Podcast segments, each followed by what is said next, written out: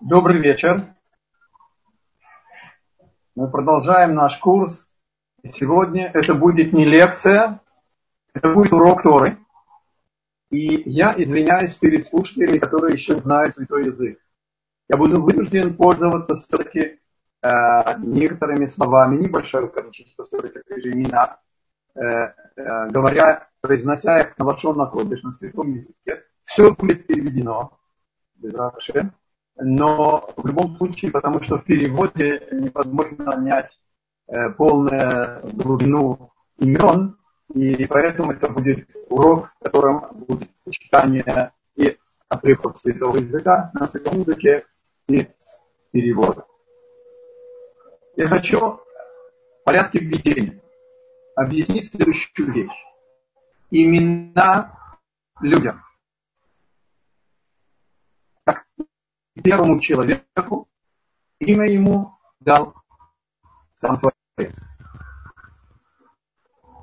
Мы с вами знаем, что родители, они соучастники создания новой жизни. И часто возникают споры, а может быть и всегда, какой стороне назвать, есть традиция, там первый сын по маминой у мамы есть приоритет сказать, выбрать имя там, по папиной стороне, а потом меняются и так далее. И так далее. Все это имеет место. Но на самом деле имя дает Творец. Потому что имя – это сущность. И прежде чем послать нас в этот мир, Бог знал, что тебе нужно сделать. Взял эту цель, исходя из ее сути, создал нашу душу. А затем она делалась наше тело. Затем Бог выбрал время, когда этому выполнителю воли Бога, этому Оведашем, служащему Творцу, Божьему рабу, хотя мы не любим это слово, дана возможность начать выполнять свое предназначение. Таким образом, имя – это жесткий диск программы жизни. И интересно посмотреть более глубоко на секрет ее. И я хочу, чтобы вы обратили внимание на эту параллель. С одной стороны, мы живем по плану Творца, который был задуман от первого человека до конца шести тысяч лет, зависит от наших выборов, выбираться, А с другой стороны, как люди, первое, нашей працы. Я взял темы нашего урока рождение 15 колен сыновей Якова и его жен. Мы пойдем по пяти книжкам. И мы будем учить прямо по тексту, конечно, с устной Торой. Если я что-то скажу от себя, я оговорю. Значит, Яков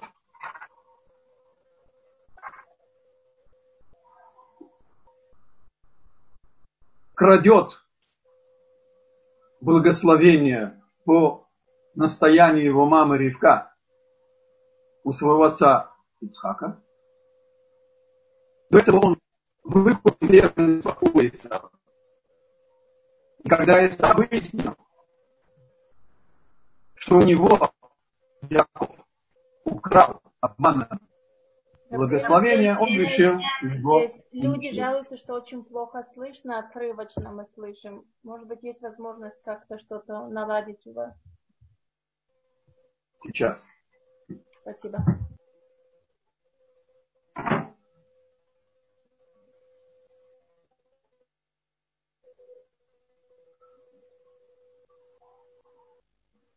Слышно? Итак, Яков прячется на 14 лет Ешеве Шема Эвера. Кстати, в слове Бершева, Бершева, там есть Алеф и Бет, это Ав, есть там Айн, Бет и Реш, Бершева, Шева Айн есть, и Бетреш Эвер. И там есть Шейм и Шем. Это, намек на три шибора, которые были в Бершеве. Была Ичева Ицака, это намек на Адев, Бет Аба. Это прямое название Шема и Эвер. И когда он получил духовную защиту от Исава, он идет Харам. Искать невесту, как Ривка нашла, чтобы сказать Исааку, что она заботится, чтобы он выбрал себе жену с дерева, на котором, с которым росла она и Авраам. В любом случае, он приходит в Харам. И он встречает около колодца все сватовства, которые происходят около БР. В принципе, это не точное слово. Хотя были колодцы, которые были на источнике, на роднике. Сделаны, чтобы было просто удобнее черпать воду. Но, в принципе, это родник, который идет, еще из какого-то места. Я можно сказать, девали чаны и желова, так повесил. И это символ божественного присутствия. А сватовство – это одно из проявлений воли Бога. И все наши сказать, працы и предки, Моше встретил свою жену, будущую Цифору, жену Итро, около колодца. И, значит, мог искать сам невесту, но Элиезер встречает около колодца, за него он его посланник. То, что делает посланник, да, считается, как будто тот, кто его послал, находится. Грилюс, я прошу прощения, люди жалуются нам в чате, что очень плохо слышно и звук прерывистый. Вау. Интересно, что я в течение дня преподаю, и нет никаких проблем. А здесь то сейчас, секундочку, я еще что-то попробую сделать. Я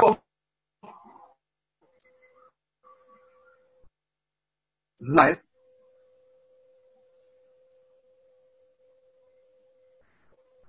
что ему предназначено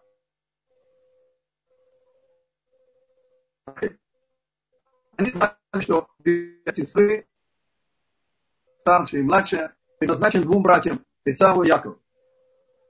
И поскольку, поскольку Яков назван в Торе Катан, Бноа Катан, а Рахель названа Батактана, она была младшей дочерью Лаван. И он, находясь около Давайте попробуем. Давайте попробуем включить видео, может быть, э, звук будет достаточно.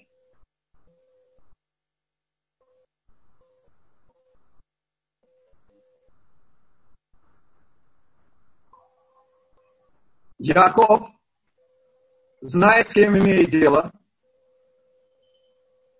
и он приходит к Лавану, и он предлагает проститутки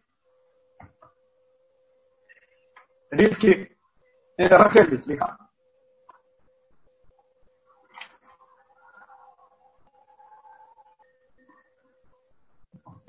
Лаван встречает его по принципам его злого начала и побежал срочно, когда Рахель пришла и рассказала, что появился, так сказать, э, сын Авраама, а он знал, что Элиезер, когда приехал там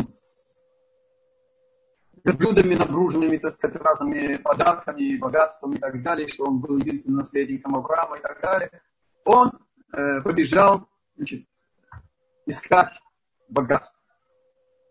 Ничего не нашел, все-таки сын сестры предложил ему остаться для того, чтобы использовать его просто, у него нет ничего, был как сокол,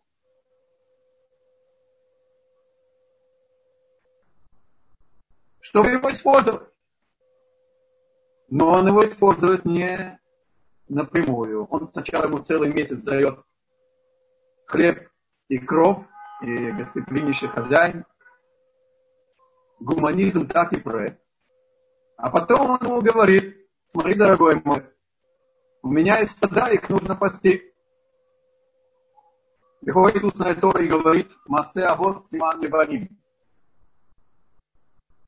То есть,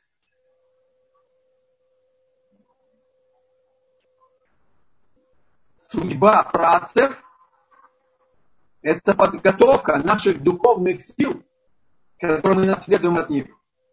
Выдержать те испытания, которые нам запланированы Творцом. И то, что происходит с Яковом, который символизирует корень, с которого дерево, на котором выросли 12 колен Израиля. И так заложился, заложился снова э, Ам Израиль, еврейского народа. Так с нами поступали и во время, когда спустился Яков в Египет. Сначала, в то время, когда был жив Йосеф, нас кормили и дали нам территорию израильского посольства в Египте, которое подарил фараон сарай нашей проматери. И мы не знали никакого разума, были просто на чужбине, наемными пастухами. Египтяне терпеть не могли пастушество как э, профессию. А потом нам показали всю свою любовь. Египтяне пришел новый фараон и сделал себя как нового. И тогда мы пустили курс гнета и изгнания. Как я уже сказал, Яков знал, с кем дело. И поэтому он ему говорит, что я готов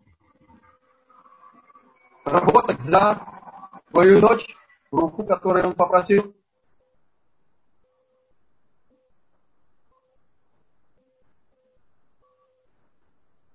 Лаван начинает хитрить, мы там свои как бы люди и так далее. Скажите, пожалуйста, мы все знаем, что он отрабатывал за Лею, слегка не за Лею, за э, Рахель, 7 лет. Кто назначил срок, сумму приданного а в то время мужики давали выданное. Яков. Для того, чтобы забрать некоторые, так сказать, э, средства, чтобы поставить семью на ноги и сделать уважительную свадьбу, хватило бы год-два. Все, что я сейчас говорю без носки, это устное. А он взял 7 лет. Яков знает, что он вышел на уровень первого человека до греха, выйдя победителем в поединке с духовным корнем Исава. А он человек. И помимо духовной ценности души Рахели, которую он увидел по ее поведению, он еще впечатлился от ее красоты. И в ней сказано, красивая душа с красивой внешностью. Тело держит души. И Тора не стесняется говорит о том, что наша праматерь из Сара была одной из красивейших женщин. И Ривка, и Рахель и Лея и Бега и Зильпа отмечались особой красотой. Но это была красота, как одежда души. Побоялся Яков, что красота, внешняя красота Рахели сделала слишком глубокий знак в его душе. Семерка – это духовное содержание любой физической вещи, процесса или явления. И он берет 7 лет тяжелой работы пастуха, чтобы приструнить свою природу, чтобы она была инструментом в душе, в руках души, а не ведущим. Чтобы ее вторая половина была близка ему в духовном плане, а затем подключается к единству душ, слиянию душ, слияние, сливание, слияние тел. Духовное наслаждение физической близости знакомо только человеку, который знает Бога. Поэтому он выбрал 7 лет. Кончается 7 лет, он знает, с кем иметь дело, он договорился с Рахелью, которая терпеливо ждала его. А для него это были как дни. Когда у человека есть цель, то тогда трудности пути к этой цели, они не решают его внутреннего равновесия. Это не значит, что он не замечал это не значит, что ему не было трудно. Но для него это были дни движения к цели. Извините за лагерный пример. Я видел молодых солдат, которые, когда еще была разделенная Германия, хотели посмотреть на Запад, перелазить, перелезать значит, из восточного Берлина в западный и им давали, если не было стрельбы не было секретных документов, им давали по десятки. Они теряли человеческий лик на лицо прямо наглядно. Так что сидит и каждый день вложит свою душу, что со мной будет, я буду 28 лет, вся жизнь пошла на смарт. Я видел украинских националистов. Если здесь есть люди из Украины, а вы знаете, у вас э, в Думе, значит, в Сейме украинском был пан Лукьяненко и пан Кондратьев. Они получили по десятке. А там были еще участники национального движения освободительного правительства. По 25 лет, по 30 лет. И они были людьми. То есть, когда у человека есть цель, и он понимает, что это цена движения к цели, это цена попытки даже реализовать свою цель, если даже не достичь ее, это меняет состояние человека. И он выносит, и это страдание, они его не ломают. Ему тяжело, он страдает, но он движется. Он сохраняет свою личность. Он договорился с Рахель о пароле. Есть один из комментариев, который говорит, что даже Лея не знала, что она обманывает Якова. Лаван объяснил, у нас не принято старший должна выходить замуж первой. А паролем Яков выбрал с Рахелью у нас мы готовим и жениха, и невесту быть мужем и женой. Есть законы семейной чистоты. Рахель вызвалась быть учителем для Леи, а Яков должен был проверить, знает ли невеста, так сказать, эти законы. Но это был пароль, чтобы не было бы заметно Но мы возьмем другой комментарий. Я потом объясню почему. Второй комментарий говорит, что Лея знала, что это пароль. А почему она согласилась, подержу вас немножко в напряжении. Итак, мы идем по конве, что она знала. И супружеская близость в темноте. По голосу Яков не различил, потому что Рахель прокралась в спальную комнату Якова и была под кроватью. И она отвечала Якову вместо Леи. Не торопитесь сейчас выводы и отложите воображение слова. Мы сейчас получим вещи святые. Говорит Мидра, а Мидраш. Утро, и вот она Лея. Сказал Яков Лее, обманщица, дочка обманщика ты. Я к тебе обратился ночью, Рахель, а ты мне отвечала. Продолжает Амитраш и говорит Лея, когда тебя папа спросил, кто ты во время кражи благословения, ты ему не отвечал, дочка?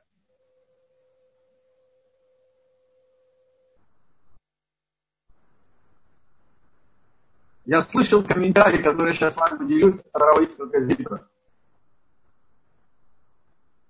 который всю свою жизнь, более восьми десятков лет, его взгляд был взгляд 18-летнего юноши, особенно когда он учил Тору. И он сказал, что этот мидраж ему долгие годы был непонятен. И он нашел ответ один из комментариев, очевидно, в России он его не встретит. Я вам упомянул раньше, что Мидраш говорит, что двое братьев будут предназначены двум сестрам. Старший старшему, а младший младшему.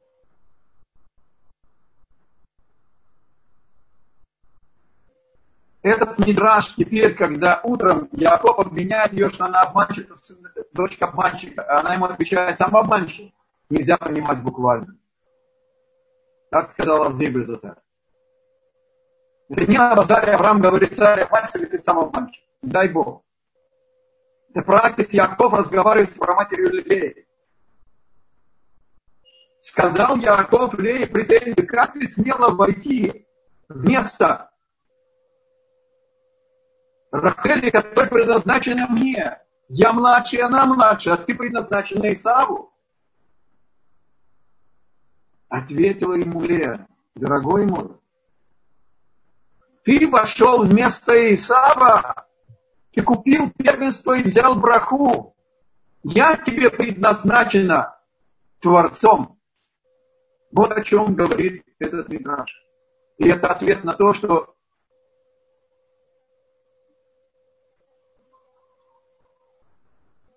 спрашивают, как приспособиться, чтобы слушать. Все-таки слышно плохо? Рав Грилюс, добрый вечер. Это Зев говорит. Да. Э, я думаю, есть проблема со связью, да, со звуком. Если вы и так уже без, зву без, без хорошего звука в любом случае и без изображения, давайте мы вас по телефону подключим, хотя бы будет отличный звук, а? Пожалуйста. Давайте одну минуту тогда для всех мы делаем паузу, и зато мы выигрываем, что у нас будет в записи хороший звук, и все вас смогут сейчас тоже хорошо слушать. Я вам звоню на ваш мобильный, и мы с вами все настроим, подключимся. Хорошо? Э, что-то мне сказали. Вау. Меня слышно? Да-да-да, вас слышно, говорите. Это хороший признак, что ситра ахра мешает. Окей. Таким образом, а, Рахель передает пароль Лее, потому что она поняла, Бина это ранит на Лейша, что Лея предназначена Якову. А Рахель не знала, что она может быть второй женой Якова. Это не было записано в пророчестве о том, что двое братьев предназначены двум сестрам. Лея плакала, потому что она боялась, не потому что она жаловалась на свою судьбу, а просто она боялась, что она не сможет исправить Исава. Женщина приходит, в частности, для того, чтобы исправить мужа. Он также влияет на нее, чтобы восполнить ее. Каждый восполняет свою долю в совершенстве этой единицы.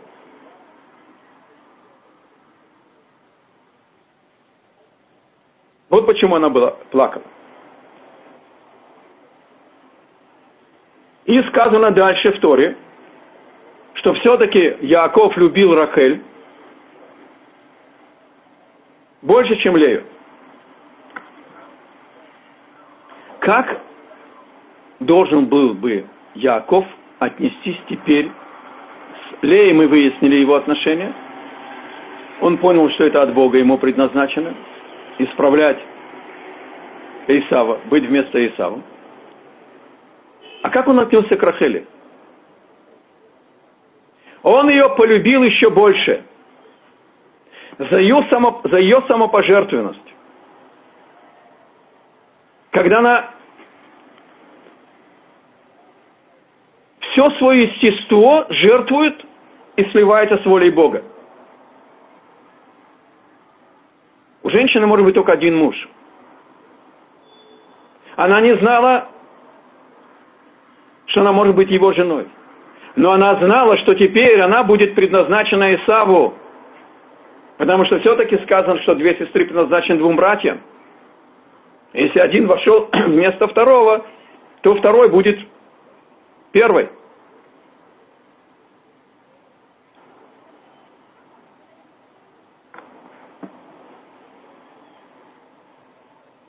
И Лея забеременела. И родила сына. И назвала его Рувен. Посмотрите, вот сын.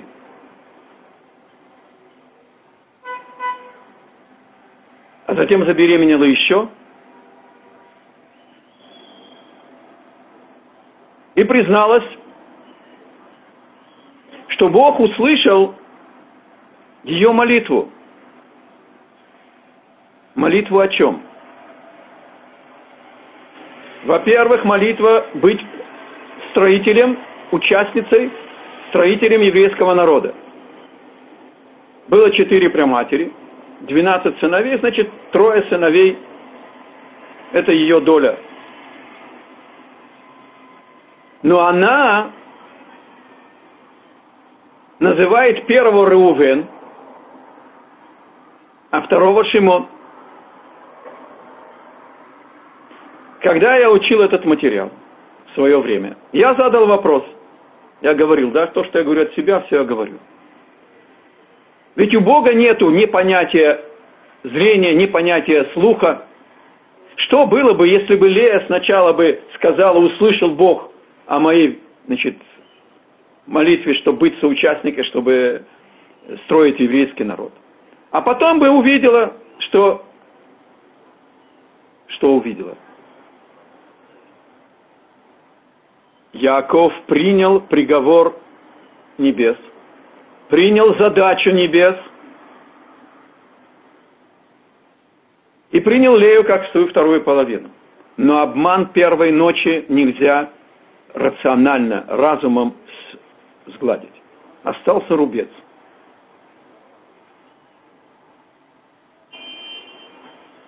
Первого сына написано, что увидел – Лея была такой праведницей, что даже не молилась. Только в глубине сердца она надеялась, что рожденный сын исправит ее этот шероховатость отношений. Отсутствие абсолютной гармонии. А у праведников это на самом тонком уровне. Давайте поясним. Когда Бог приходит к Саре – тогда еще Сарай. И говорит ей, что у них будет потомство с Авраамом. Сарай говорит, я не могу рожать, и Авраам не может иметь детей со стороны мужской тоже. Как Бог рассказывает этот диалог Аврааму, он не досказывает его полностью, он говорит, что она сказала, что она уже не может иметь детей из-за возраста. Что было бы, если бы Бог полностью пересказал, что Авраам не знал, что он старец, что Авраам не знал, что у него не может быть, он же не имел детей, потому что был еще тогда Авраам. Потом Бог им поменял имя, добавил Гей. Да, даже такая деталь маленькая нарушила бы абсолютную гармонию в отношении Авраама и Сары. Как мы должны пересмотреть наши отношения с нашими женами? Как мы должны пересмотреть жены отношения к своим мужьям? Как мы часто, поскольку, поскольку это же все в семье, да не какой-то, что за глупость, э, забывчивый, на тебя нельзя положиться и так далее, и так далее. Намного, намного строжее мы должны относиться к нашим отношениям. У Бога есть требования, поскольку еврейский дом – это вместилище шхины. Таким образом, Лея не молилась вслух. Увидеть, что происходит в душе человека, это только сам Бог может. И поэтому первенец называется Реувен. Когда родился первенец, и все-таки не загладился рубец в душе Якова, и была эта дисгармония. И Тора это называет, что он ее ненавидел. Еще один штрих в полноте картины. Не дай Бог, когда мы читаем Святую Тору, понимать ее, исходя из нашей интеллигентности. Вот эта тончайшая дисгармония в отношении между Яковом и Леей из-за обмана первой ночи, она называется в Торе Сина, ненависть. Это только подчеркивает вот эту строгость требования Творца в отношениях между супругами. Мы не должны делать себе поблажек и пересмотреть наше прежнее воспитание, когда мы привыкли совсем к другому отношениям и другой мере контроля за своим языком. Но и второй сын не сгладил этот рубец. И тогда она называет его, когда он родился, Леви, от слова лиловод, говорит Мидраш, если мама правой рукой толкает коляску с ребенком новорожденным, на левой руке у нее младший, так третий приведет папу, чтобы он его провожал, потому что у нее нет трех рук. И так назван был Леви.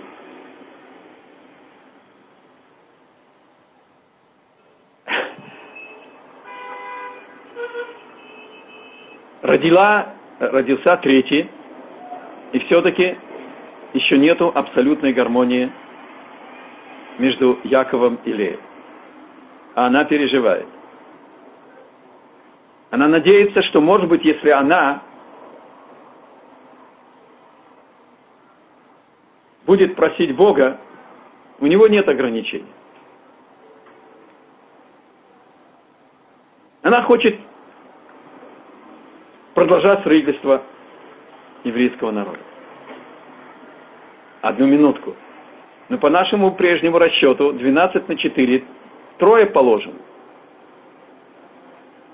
Человек стремится к большему. Потому что молитва это всегда выражение чего-то ожидаемого в будущем.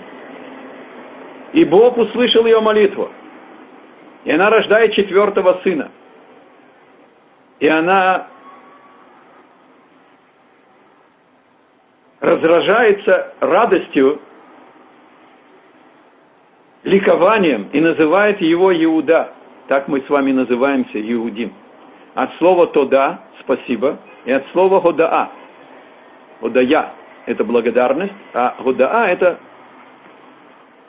свидетельство когда еврей благодарит от всего сердца Творца, он а, в этот момент свидетельствует, что есть кого благодарить есть за что благодарить. Того, кого мы благодарим. Это есть особенность Иуда. И написано в Торе неожиданно в Этамот Миледет. Не написано прекратила, Пасха Миледет, а написано, что она Таамот, приостановилась от род рождения детей, а не прекратила рожать. Родившийся ребенок, благодаря искренности и полноты благодарения, а она благодарила, потому что получила бонус –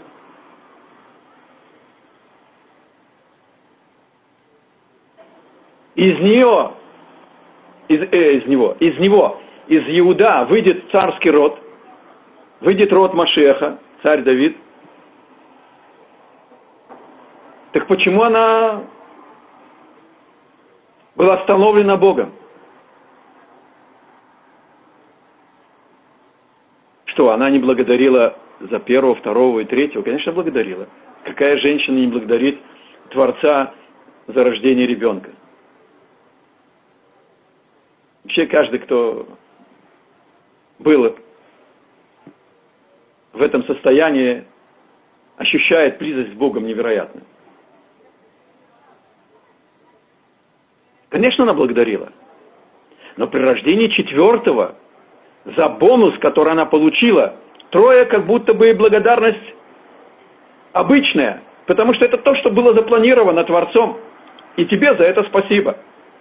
А теперь я получила бонус особая благодарность.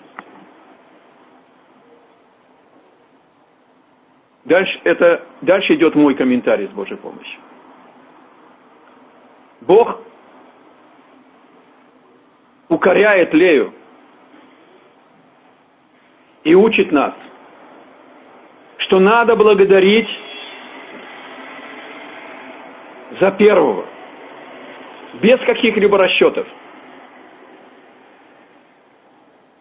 Нету понятия бонуса, и поэтому надо благодарить больше.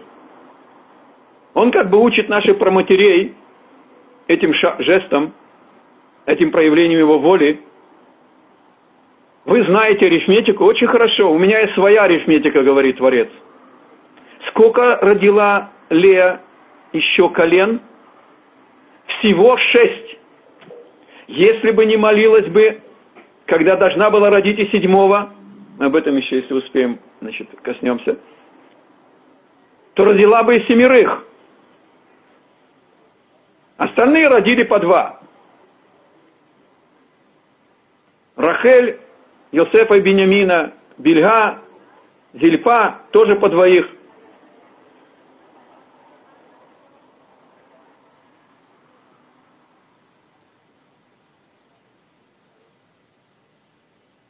То есть мы должны благодарить за каждое добро, за реализацию каждого, каждого плана Творца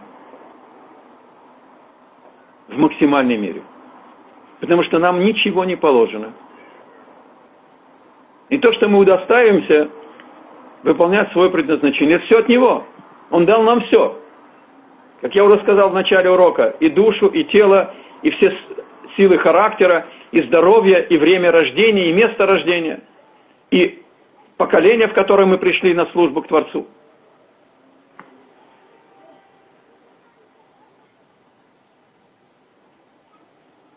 останавливается здесь Тора и описывает нам, что Рахель понимает, что Бог ждет, чтобы дать ей возможность быть участницей строительства еврейского народа. Не потому, что она недостойна, а потому, что еще не настало время. И тогда она знает опыт своей бабушки Сары.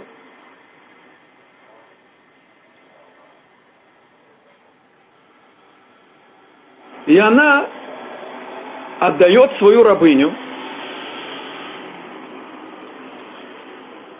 Якову.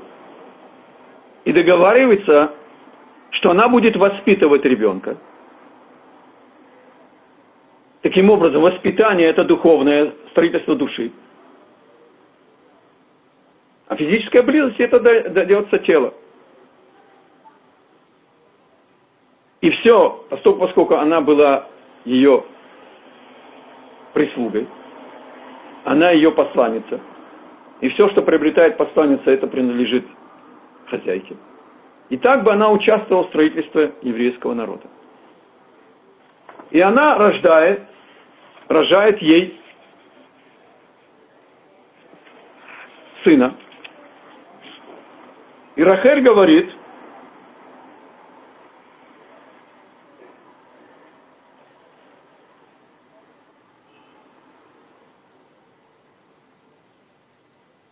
Тагер Бирга ветелет Леяков бен, и забеременела Бирга и родила Якову сына. И сказала Рахель, да ныне Элоким вегам шама беколи. Судил меня Бог, и кроме того еще услышал мою молитву.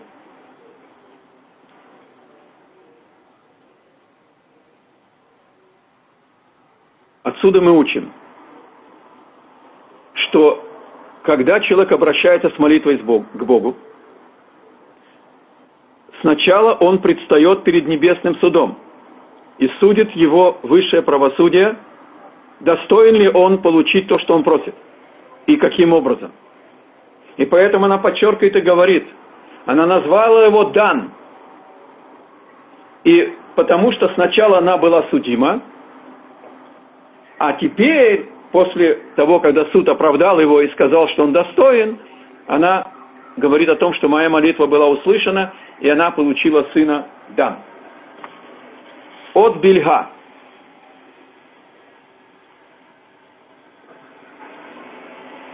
Колено Дана находилось в пустыне, когда лагерем стояли евреи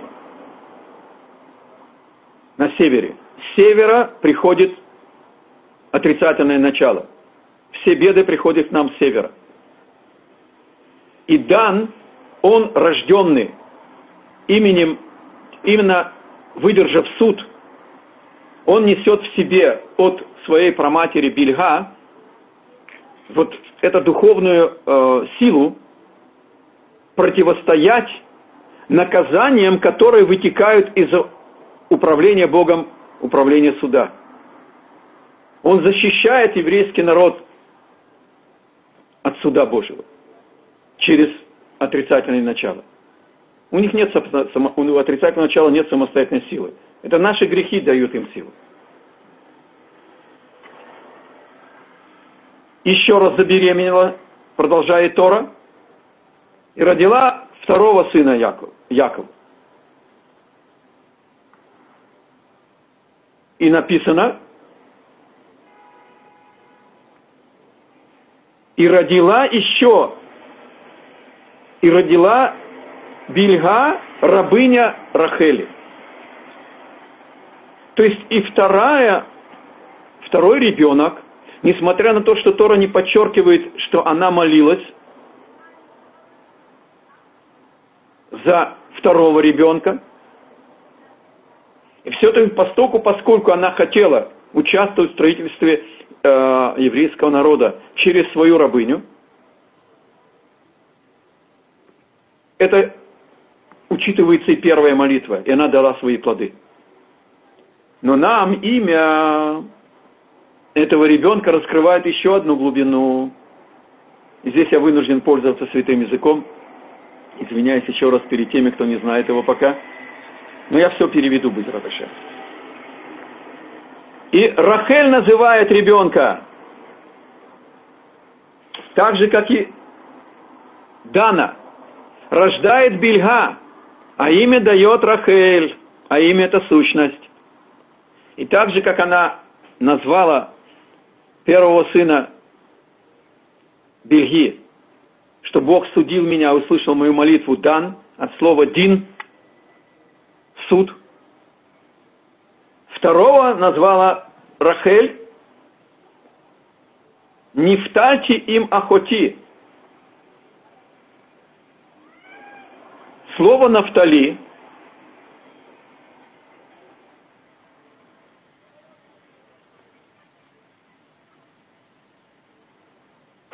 говорит о том,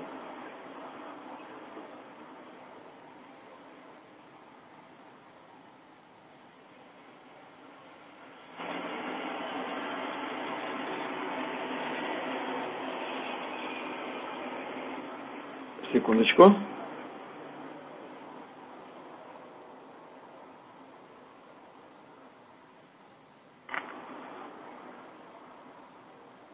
Корень нафтали – это пейтат тафламет, птиль. Птиль – это сплетенный канат из двух, из двух веревок. Это сплетение, это как косу, косу плетем. Что же привнесено? Первые, говорит Амидраш, э, первые э, худ, э, ну, забивает иногда мне иврит русскую программу. Когда первый канат, два каната есть, два, значит, э, две веревки. Один это дин, Это то, что идет от Бельги и открыто у Дана, его значит, брата. А теперь второй – это Нафтали, это сплетение. Оказывается, когда Творец проявляется в этом мире, он ничем не ограничен. И даже когда он проявляется как суд, как судья, когда его воля проявляется в виде наказания, она подслащена милосердием. Смотрите, какая красота. Нафтали, нафтуль – это как птиль, это как э, фитиль, который сплетен из двух веревочек. А перестановка – это три буквы после нун, нафтали, пей, тамет, тав, ламет. А теперь первые три буквы нофет. Нофет суфим. Нофет – это жидкий мед, который находится в сотах.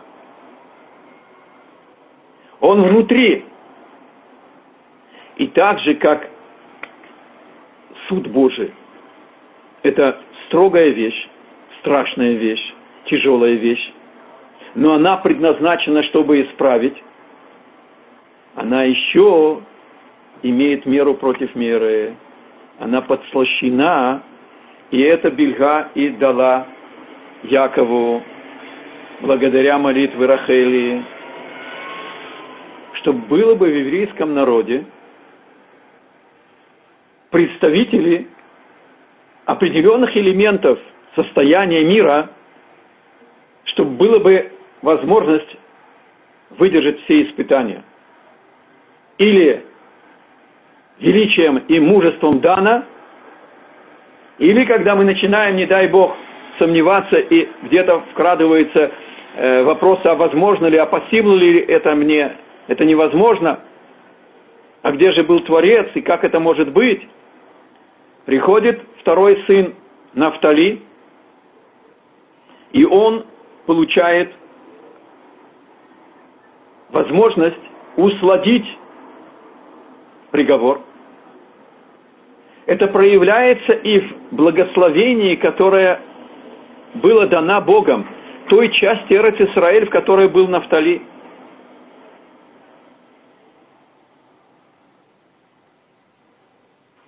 Это Нафтали был расположен между двумя морями, между Кинеретом и Средиземным морем.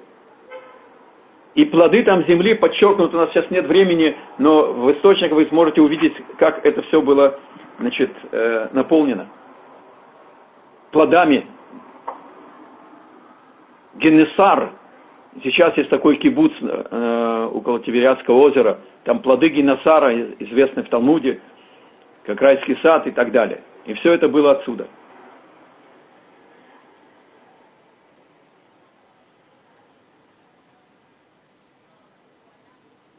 Вдруг Тора продолжает, что Лея родила еще одного. И вот здесь нужно посмотреть, что там произошло.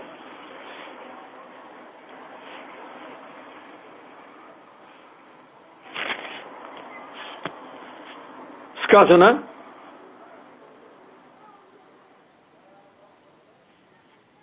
что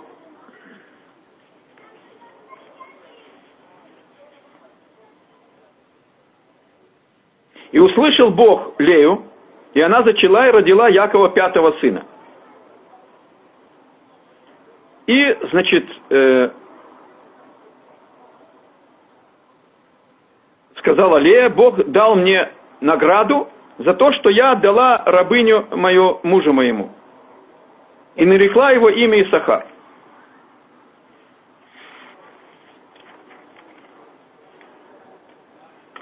До этого написано,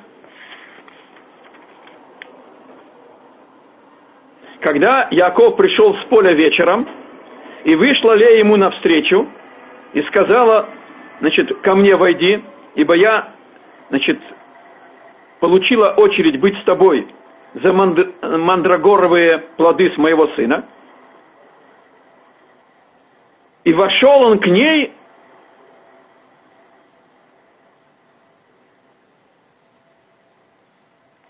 Тут написано в переводе «в ту ночь», это не так написано.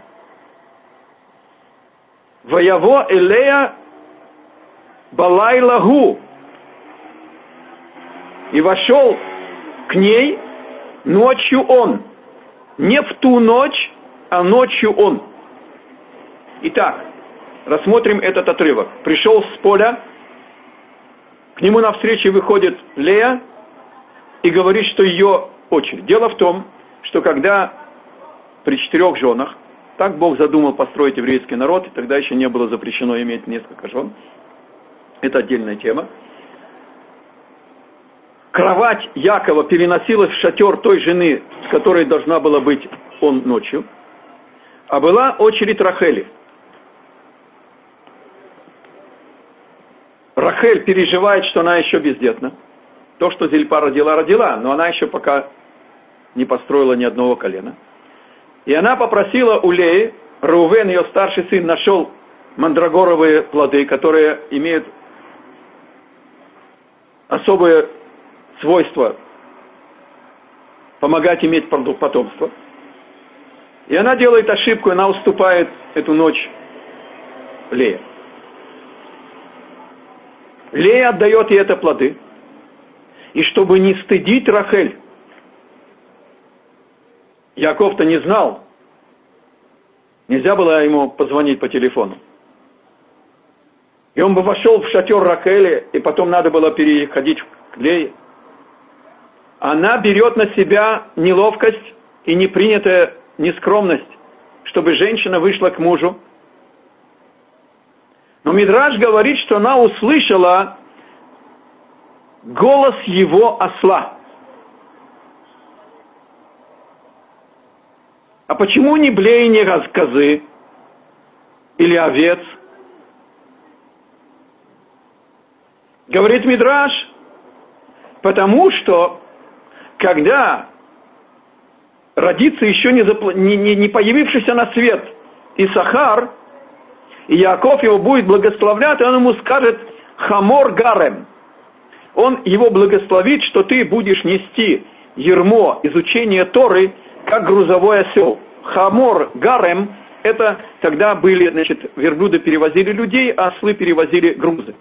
А хамор гарем – это особо выносливые ослы, виды такие, которые, значит, э, использовались как грузовики. И поскольку, поскольку, значит, здесь упомянут голос осла, и тут написано в благословении Якова, что осел, он причина того, что родился Исахар, поэтому он назван, значит, э, поэтому она вышла и э, услышала именно голос осла, а не, а не или, или осла. С Божьей помощью я удостоился сделать следующий хидуш. Яков пришел не Саде, он пришел с поля, потому что Иш Саде, человек поля, назван Исаф. А он был ешеботником, человек шатра, шатра Якова. Он вышел из шатра, и мой Яков, и вошел в поле Исава.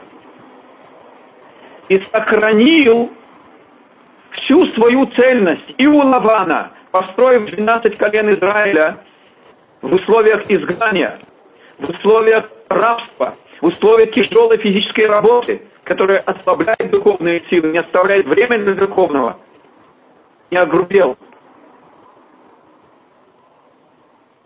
И когда он крал благословение, сказал Исхак, Коль, Коль, Яков –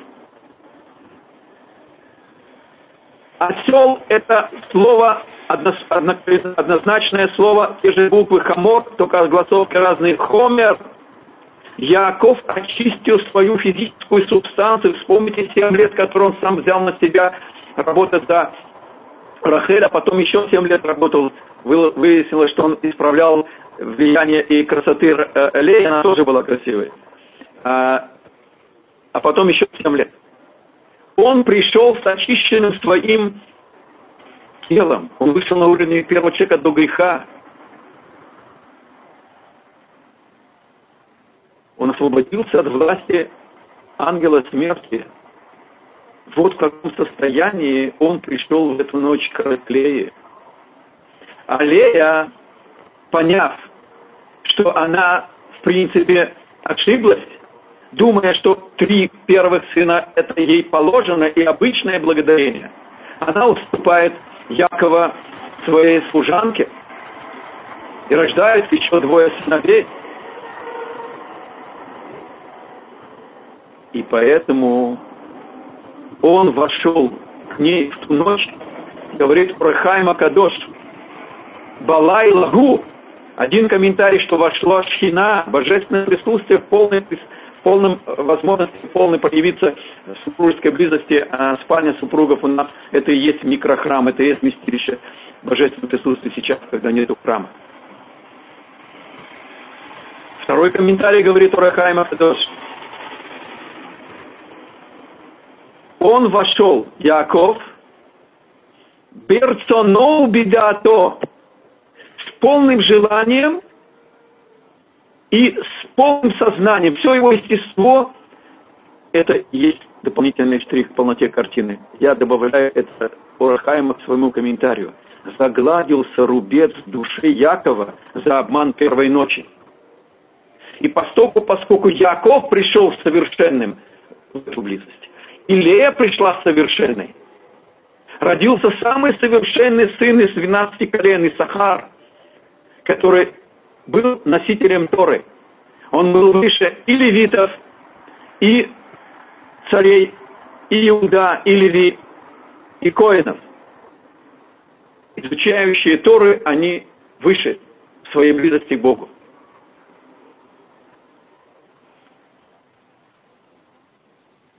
Еще она забеременела и родила Звулуна.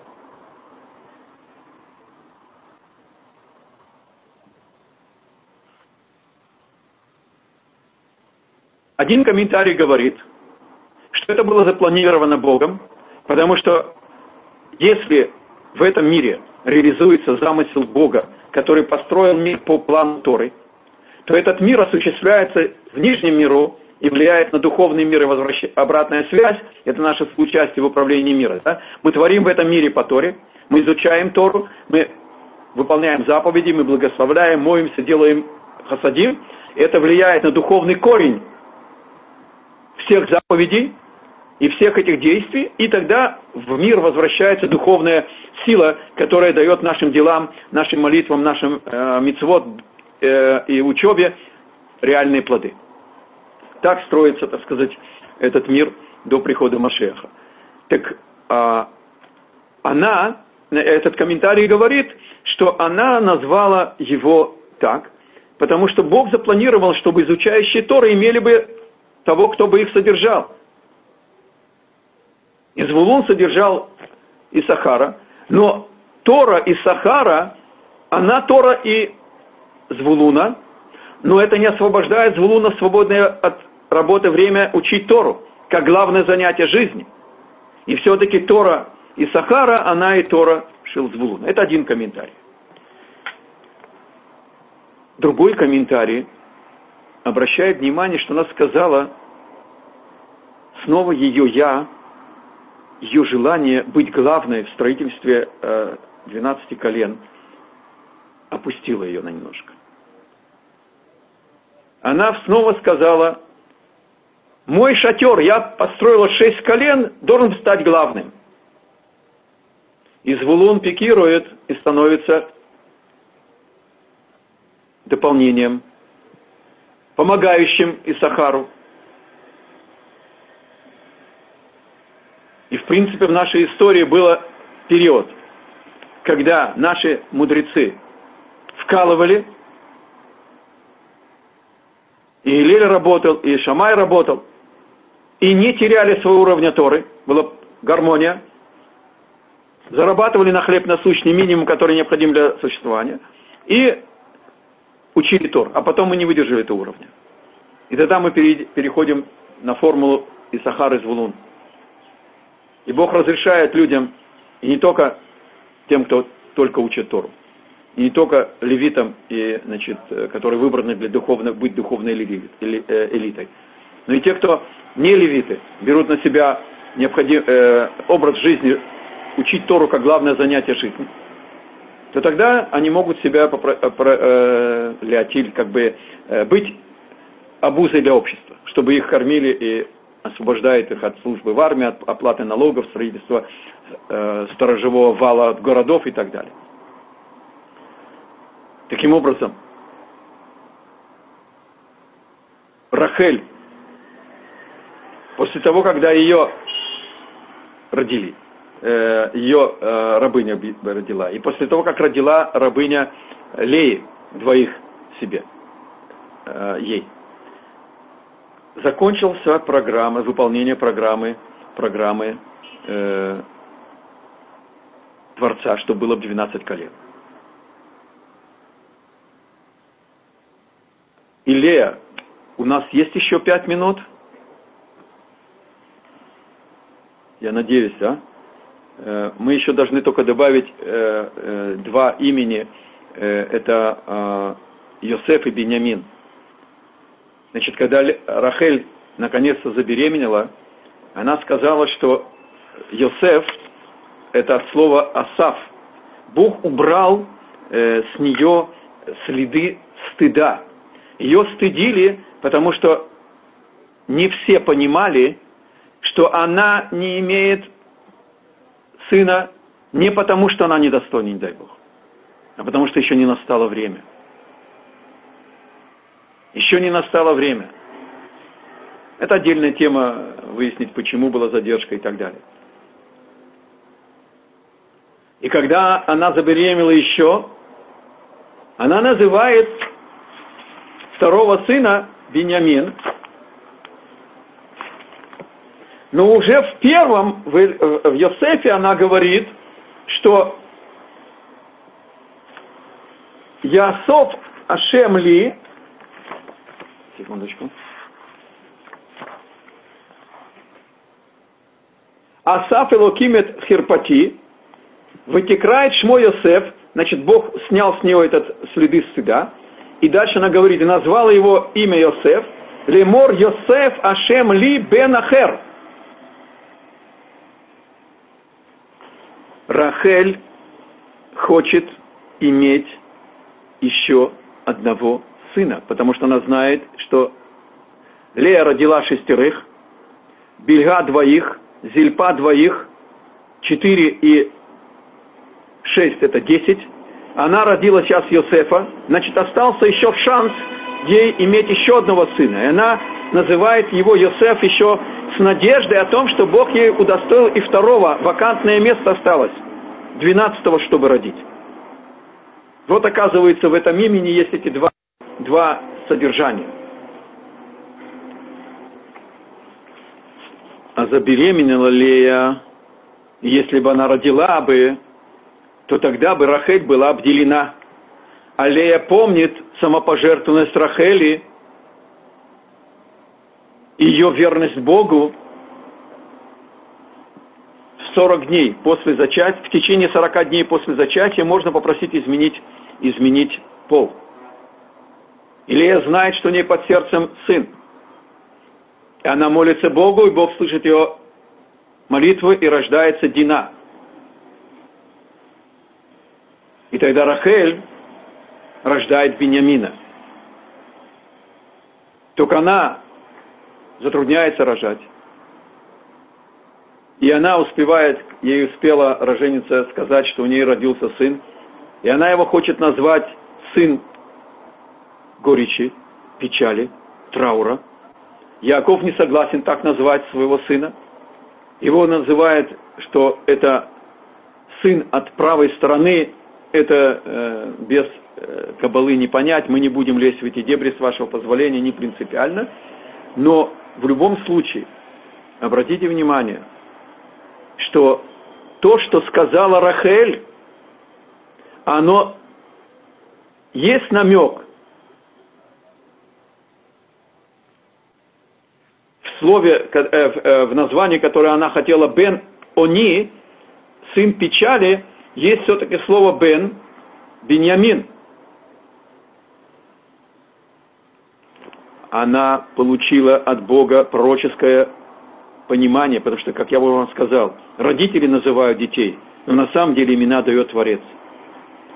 Творец вложил в ее печаль, которую она хотела отметить родившегося сына, и она уходит из этого мира при этом, что в, поколении, в колене Бениамина, с одной стороны, как Яков подкорректировал это имя Беньямин, он не участвует в продаже Йосефа, в, в, в районе Бениамина, э, на территории Бениамина э, был храм, часть храма, а с другой стороны кроется в этом высказывании Рахели, что колено Бениамина пережило трагедию с гулящей и было почти уничтожено под корень. И поэтому, оказывается, Пелегеш Багива имеется в виду, да? Поэтому Рахель получает два колена, Лея шестеро, и она рождает дочь. Таким образом, так же, как Яков пришел в этот мир выполнить план Бога. И Бог провожает его на протяжении всей его жизни. Приготовил ему испытание с Исавом, еще под сердцем у мамы. Приготовил ему испытание с мамой Ревкой, которая заставила его украсть благословение, и он выкупил по своей инициативе первенство, потому что не хотел, чтобы первенство было осквернено Исавом. Бог сопровождает его и создал его, и приготовил ему три шивы в Бершеве. Он приготовил ему защиту после, после стократных попыток его обокрасть Лаваном. И он ему приготовил двух жен, потому что для того, чтобы построить еврейский народ, нужно было две части целого, которая символизирует душа Леи и душа Рахели. И нужно было еще добавить еще двух служанок, не потому что они ниже. Все 12 колен, они избранные. Особая избранность, еврейский, базис еврейского народа, все, все равны. Но роль в реализации плана Бога, она отличалась от роли сыновей от жен и от наложниц не наложниц, а от рабынь жен. Они были женами э, без ктубы, но это снова уходит, уводит нас в сторону. В любом случае, а, они участвуют, вот как я привел пример э, с э, Даном и Нафтали, да, усложить, смягчить, привнести милосердие в суд Божий. Это некая вспомогательная, вспомогательная э, функция. А есть функции главные. Когда Коин Гадоль входил в Йом-Кипур, в святая святых, один человек раз в году э, давал жизненную силу всему миру. И это потомок, так сказать, э, Леви, потомок Аарона. И цари пошли от Иуда, и э, изучающие Торот и Сахара и так далее а разница очень тонкая, и чтобы мы не ошиблись. Все 12 колен, они 12 совершенных избранных частей единого целого. Но так же, как и места были разделены, и храм был только у Иуда и у Бениамина, а у остальных были другие районы, которые были с, э, с э, необходимым элементом самореализации духовной, связанными с местом и с плодами земли, и близостью к морю и так далее. Поэтому мы должны относиться к нашей жизни с трепетом.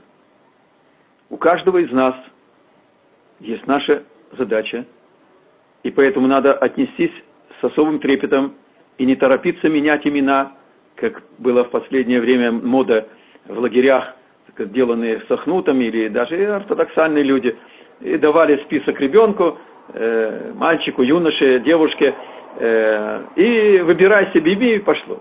Это серьезнейший выбор. Надо посоветоваться с большим мудрецом. К сожалению, Равзильбер ушел от нас и уменьшили. Может быть, он передал это знание Равбенсиону Зильберу благодаря его значит, э, проекту Колдот и Ширун, он во главе духовный лидер этого проекта. Э, мы с вами встречаемся. В любом случае, это серьезная вещь. И с другой стороны, ходить под нееврейским именем тоже проблематично. И все это нужно, как говорила русская пословица, семь раз отмерить, один раз отрезать. Остановимся здесь, если есть вопросы, то пожалуйста. Я извиняюсь за технические неполадки, но наконец-то я приобрел уже новый компьютер и с Божьей помощью, значит, э, я надеюсь, что мы будем в совсем другом качестве заниматься. И, значит, благодарю вас за терпение большое спасибо и Батшеве, и Зееву э, за их помощь. Пожалуйста.